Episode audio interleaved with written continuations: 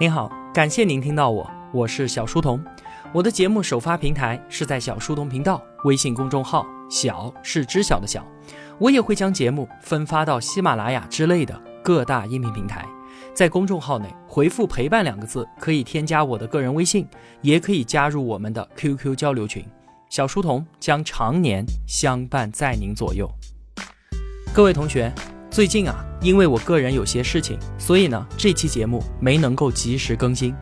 后面一段时间啊，我可能都会比较忙，我只有尽可能的挤出时间来做节目了，还望见谅。我们正在解读《乌合之众》，作者古斯塔夫·勒庞。本期节目的文案有六千一百字，我大约会用二十二分钟的时间为您讲述。在上期节目当中，我们提到《乌合之众》。这本书是群体心理学研究的奠基之作，很多位心理学大师都给了勒庞极高的评价，甚至啊，就连在他身后的那些影响了世界的人，像是罗斯福、丘吉尔，乃至是希特勒，都对勒庞赞誉有加。乌合之众，直到一百二十多年之后的今天，依然是备受追捧。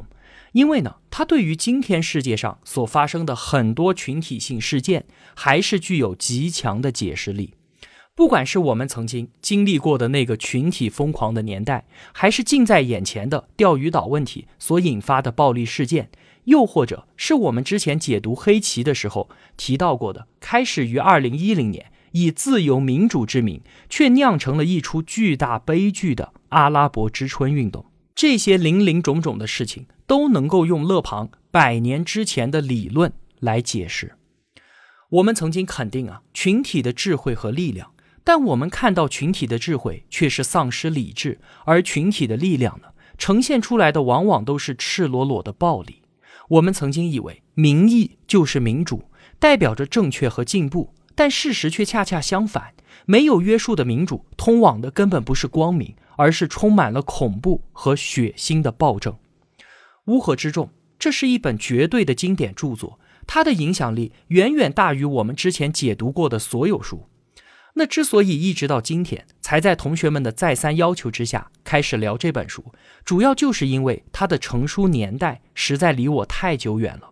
而难以跨越的时间隔阂和无法感同身受的时代困境，让我们这些时隔一百二十年的后人一定会对勒庞充满了偏见和猜测。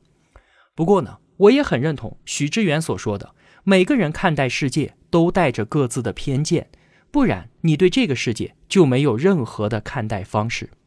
所以，我就带着我自己的偏见，试着去理解勒庞在他那个时代的困惑。以及他所提出的问题和给出的答案，我对于乌合之众的解读，如果同学们觉得有所启迪，那请尽数归功于勒庞；而如果您觉得说的不好，那这就是源于我的臆断、猜测和狭隘偏见。勒庞他所处的那个时代有一个关键词是群体力量的崛起，那随着宗教和王权统治力量的衰弱和现代工业科技的进步，群体的力量。正在崛起，但是面对这股势不可挡的新生力量，勒庞心里面啊却是充满了恐惧和悲哀。他反而觉得这可是西方文明衰落的标志。勒庞身后血腥的二十世纪，他没能够亲眼目睹，但是他从之前的历史当中依然看到了幼弱民主的残暴。在上期节目里面啊，我们聊到了法国大革命当中的几个细节。一个呢是巴黎民众攻陷巴士底狱的时候，从这一所代表着旧世界和黑暗王权的监狱当中解救出来的七个人都是无关紧要的犯人，而一个跑来看热闹的路人被周围的革命情绪所感染，在众人的要求之下，他竟然怀着神圣的心情亲手杀死了和自己素未谋面的监狱长。群体意志对于个人理智的净化作用，令我们这些旁观者是啧舌惊叹。另外一个细节是法国国王路易十六的死，一个温和而进取，并且支持君主立宪、积极推进国家变革的君王，非亡国之君，奈何当亡国之运？就在罗伯斯比尔一句“路易必须死，因为祖国需要生”的煽动下，被送上了断头台。群众是不接受严密复杂的理论的，理性对于他们来说不存在。他们只接受简单极端的口号式主张。当时群众需要的是一场彻底的革命，需要的是一个金光闪闪的崭新世界。他们不承认理想和现实之间存在隔阂，一切阻碍都应该被摧毁。国王的死和法国人民的福祉有何关系？国王死了，人们是不是可以吃上饱饭？这些都不重要，重要的是群众需要一个领袖来告诉他们一个简单并且极端的信仰，来接受人民的臣服和崇拜。扒开这一场自由和民主的革命，我们看到的细节竟然满是混乱和残暴。那既然说到了路易十六，我们顺便说说他老婆玛丽王后。流传着一句很有名的话，他说：“穷人没饭吃，怎么不吃蛋糕呢？”这和晋惠帝所说的“何不食肉糜”如出一辙。穷人没饭吃，怎么不喝肉粥呢？你看，这不是典型的混账话吗？确实该死。但其实呢，玛丽王后根本就没有说过这句话，这是革命党人为了宣传的需要强加在她头上的。玛丽王后上断头台之前，在她受审的时候，来自议会的指控她都没有吭一声，唯独一条说她和自己的儿子通奸。这个时候，她非常激愤地说：“你们不能对一位母亲做这样的指控。”另外啊，她还有一句话也特别出名，就是他上断头台的时候踩到了刽子手的脚。他道歉说：“对不起，我不是故意的。”而这句话还真就是他说的。玛丽王后到生命的最后一刻还能保持礼节，并且维持着一个王后的尊严。法国大革命期间，革命党人为了诋毁王室，暗中发行了一本小册子，里面捏造了很多抹黑王室的事情。法国民众对于路易十六夫妇俩从爱戴到最后的憎恨，很大程度上都要归功于这本小册子。当年，德国纳粹也用所谓的爱国主义来钳制民众的思想，以达到自己的目的。民众在慷慨激昂的演说当中丧失了理智，而那些真正清醒的人呢，却遭受唾弃。就像勒庞所说，群体的感情强烈而且极端，支持很快就会变成崇拜，而厌恶一旦产生，很快就会变成仇恨。我们再来看。法国大革命当中的另外一个细节，话说，在一七九二年的八月份，君主立宪派的统治垮台，巴黎爆发了一场无套裤汉革命。无套裤汉什么意思呢？就是当时法国贵族男士啊，流行穿那种紧身的短套裤，膝盖以下呢套上长筒袜，而平民他们是不穿套裤的，穿长裤。所以，无套裤汉革命就是指代没有精英贵族参与的底层民众革命。当时啊，路易十六还没有被处死。在九月二号这一天，传闻说在押的那些保皇党分子要阴谋暴动，于是巴黎的武装群众就袭击了一批从一个监狱转移到另一个监狱的犯人。从此开始之后的四天，武装群众针对囚犯开启了疯狂的杀戮模式，总共有一千两百多人死在了这一场大屠杀当中，而且很多的受害者在死之前是备受折磨。甚至有部分死者被肢解，其中最具代表性的受害者叫做德兰巴拉，是一位公主，她是我们刚才所说的玛丽王后的闺蜜。在九月三号这一天啊，公主被所谓的人民法院判决之后，交给无套裤汉处决。她先是被一剑削在了头上，鲜血迅速溢出，沾满了全身，随后就失去了意识。但是疯狂的革命群众不肯放过她。怎么能够让她这样安静的死去呢？他们把公主从昏迷当中唤醒，扒掉她的衣服，开始羞辱和折磨，要让她尽可能的感受到死亡的痛苦。具体的过程啊，我实在是不想说了。在公主死透了之后，被开膛破肚、大卸八块，甚至有人拿着她的心脏大笑着说：“今晚可以用公主的心脏做晚餐了。”最后，群众用长枪挑着公主的头颅，还专门跑到玛丽王后的牢房窗外游行。现在啊，我们说起这些细节，简直就是令人作恶。最后，我们再把镜头对准雅各宾专政时期，这段时间其实并不长，但是它在人类历史上的烙印实在是太深刻了。一提起法国大革命，我们脑海中想起的画面就是一架架高耸的断头台。而这些就是雅各宾派干的好事儿。话说啊，在国王死后，激起了欧洲第一次反法同盟。与此同时呢，法国内部面临着严重的通货膨胀，粮食价格飞涨，人民是啼饥嚎喊，在内忧外患之下，群众再次起义了，推翻了吉伦特派的统治，雅各宾派上台，法国大革命进入到最血腥疯狂的阶段。而站在这一场暴风中心的人，就是罗布斯比尔。这个人啊，当年是出身贫寒，非常渴望改变现实，对于启蒙运动当中的自由、平等、捍卫人权这些思想啊，极为的推崇。所以在大革命一开始的时候，他就投身其中，逐渐的成长为了雅各宾派的领袖。可就是这样一位笃信人权、信仰自由的民主战士，在登顶法国之后，开始以一位暴君的姿态捍卫他心中所谓的民主。当时开启了大规模的纠察反革命运动，颁布了嫌疑人法令。什么意思呢？就是任何有反革命嫌疑的人都可以被定罪。找不到证据怎么办呢？这有什么的？可以根据意识里有罪这一条法案就能够被判刑。再后来，木月法令颁布，所有的案件不需要通过审理了，只要法官做主观推论就可以定罪。然后只要定罪，他就是死罪，只有生与死。这叫什么法律呢？这有何正义可言呢？当时啊，整个法国最忙碌的就是断头台，每天有成百上千的人排着队的被砍掉脑袋。在雅各宾专政的四年当中，至少有七万人死在了断头台上。然而啊，在这些人里面，竟然只有百分之五的人是封建贵族，是当初的革命对象，而其他的人呢，自然都是普通百姓，甚至还有他们昔日的革命战友。当时啊，有一位天才科学家叫做拉瓦锡，他是公认的人类历史上最伟大的化学家，被后世尊称为现代化学之父。当时呢，拉瓦锡也被判处死刑，无数的学者就前来为他求情。你知道当时革命法庭的法官是怎么说的吗？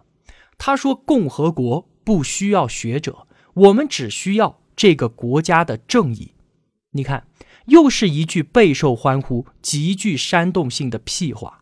拉瓦锡就死在了这个所谓的正义之下。有人就说，砍掉拉瓦锡的头只要一眨眼的功夫，可是法国再用一百年都长不出这样一颗脑袋了。而昔日的革命战友。比方说，吉伦特派也遭到屠杀。罗兰夫人很有名吧？吉伦特派当中的一个重要政治人物。他在断头台之前讲了一句必将流传千古的话。我们在之前的节目中也提到过。他说：“自由多少罪恶假汝之名而行。”杀到最后啊，罗伯斯比尔连自己身边的同事都不放过了。当时雅各宾派有一位领袖叫做丹东。那个著名的演说：“想要战胜敌人，我们必须勇敢、勇敢再勇敢，这样法国才能得救。”这句话就是出自他。他是党派当中的宽容派，他觉得杀的人实在是太多了，很多人都是无辜的。他极力反对罗伯斯比尔的做法，反对把恐怖不断的扩大。结果呢，罗伯斯比尔说：“没有人是无辜的。既然你的革命意志不坚决，那你也去死吧。”在丹东被捕之前。他还怒斥让他逃跑的人，他说：“你让我走，难道让我把自己的祖国放在鞋底下带走吗？”最后，他被以颠覆国家罪送上了断头台。那最后呢？罗伯斯比尔这一位疯狂的理想主义者，在热月政变当中，自己也死在了断头台上。按照他自己之前颁布的法令，作为反革命罪犯，他无权为自己辩护，也不需要什么确凿的证据和公正的审判。法官只用了半个小时，就决定了他和另外二十一个人的命运。每个人的死亡判决只需要一分多钟的时间。而有趣的是，处死罗伯斯比尔的行刑者和当年处死路易十六的是同一个人。他死的时候也只有三十六岁。在他的墓碑上刻着这样一句话：“我罗伯斯比尔长眠于此，过往的行人不用为我悲伤，因为如果我活着。”那你就活不成。到了这个时候，法兰西就像是一个把自己折磨的精疲力尽的疯子，已经流尽了鲜血，倒在地上气喘吁吁了。再后来，法国举行了多次大选，一会儿选出波旁王朝的复辟派，一会儿呢又选出了雅各宾派的余孽，来来回回的折腾，一直到一九七七年，拿破仑发动雾月政变上台，最后加冕称帝。建立了法兰西第一帝国，所有人都折腾不动了，干脆把一切的理想和热情都交给这个铁腕强权。拿破仑远比路易十六要独裁专制的多。法国人民在经历了一连串的混乱，付出了无数生命的代价之后，又回到了专制统治当中。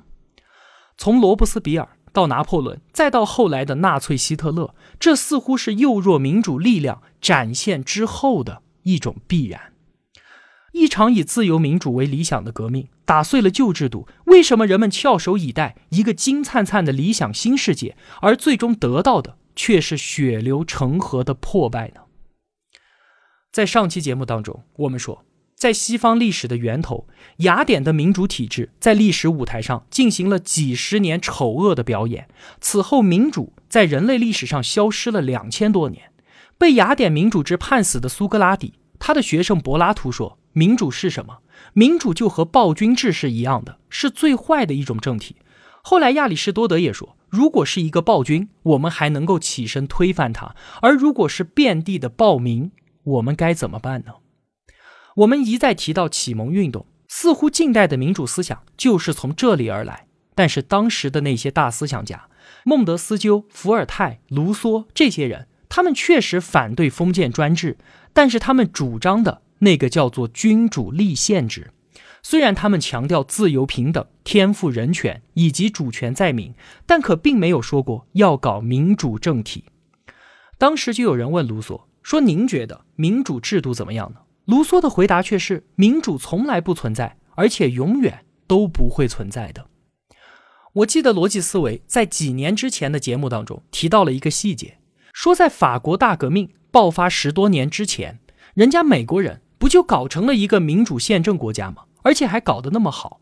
但是啊，在当时美国人的逻辑里面，他们搞宪政的时候，那可是在提防着民主的。当时的那些美国国父啊，一提到民主这个词，就是和动荡、愚蠢以及暴政联系在一起的。而总统这个职位的设立，很大一部分原因就是为了反制民主暴政的力量。那为什么我们现在提到民主，感觉它是充满了正确性呢？那是因为啊，今天的民主早就不是当初那个幼弱的民主了。要把民意转变成为政府的政策，让民意成为国家的政治意志，是需要复杂并且精妙的制度设计的。现代的民主宪政一定是建立在尊重并且保护每一个人的人身和财产自由的基础之上。我们能够一人投一票就把马云的钱给分了吗？我们能够通过投票来决定一个人的生死吗？当然不能，我们有独立的司法制度等等，在限制着民主释放力量的空间。是的，我们有全国人民大会，但那可是全国人民代表大会，个人意志的表达一定是通过代意志来实现的。我们先要选出代表自己发言的人，而这个人他一定是精英，绝对不会是愚昧的普通民众。那说清楚了这个道理。我想，我们对于勒庞当时所看到的幼弱民主的残暴，就有了一个基本的了解，应该能够理解为什么群众在当时勒庞的眼中就是一群乌合之众。像我们之前所说的那样，勒庞所处的时代有一个关键词：群体力量的崛起。托克维尔在《旧制度与大革命》一书当中说啊，以人民主权的名义由人民进行的革命是不可能使一个民族。获得自由的勒庞对于群体崛起的抵触和恐惧，就是来源于此。而且不单单是勒庞，当时包括尼采在内的众多思想家都和他一样，对那个时候的西方文明是抱着一种绝望的末日心态的。因为在他们看来啊，社会组织的精密复杂程度就像是我们的人体一样，只有漫长的时间才拥有能够让它进化的力量，而我们。根本不具备让整个社会发生突然的、深刻的变革的智慧。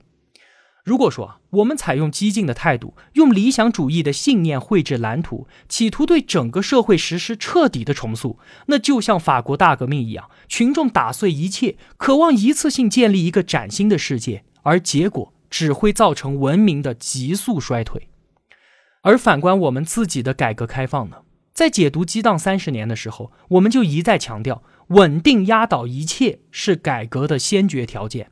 改革开放从第一天起就被定义为一场没有路线图、没有时间表的渐进式的改革。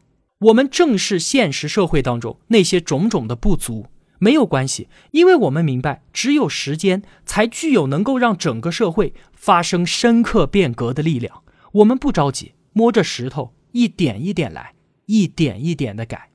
反观这四十年来，我们获得的巨大成就，当然要感谢我们自己从历史当中所吸取的教训，当然也应该对我们中华民族的智慧满怀敬意。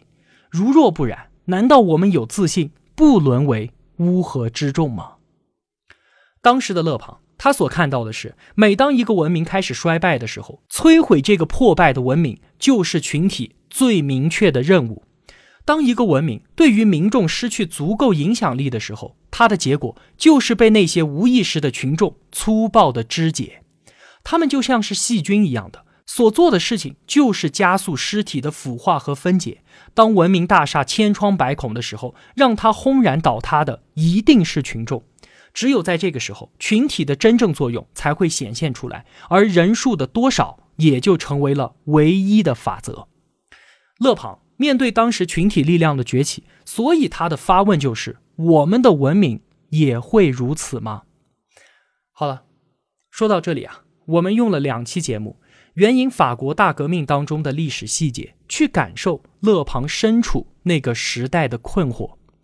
我想啊，有这两期节目的铺垫，我们应该更加容易的理解后面我们要说的那些勒庞的种种观点。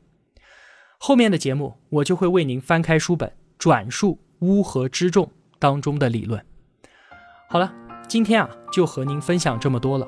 如果我有帮助到您，也希望您愿意帮助我。一个人能够走多远，关键在于与谁同行。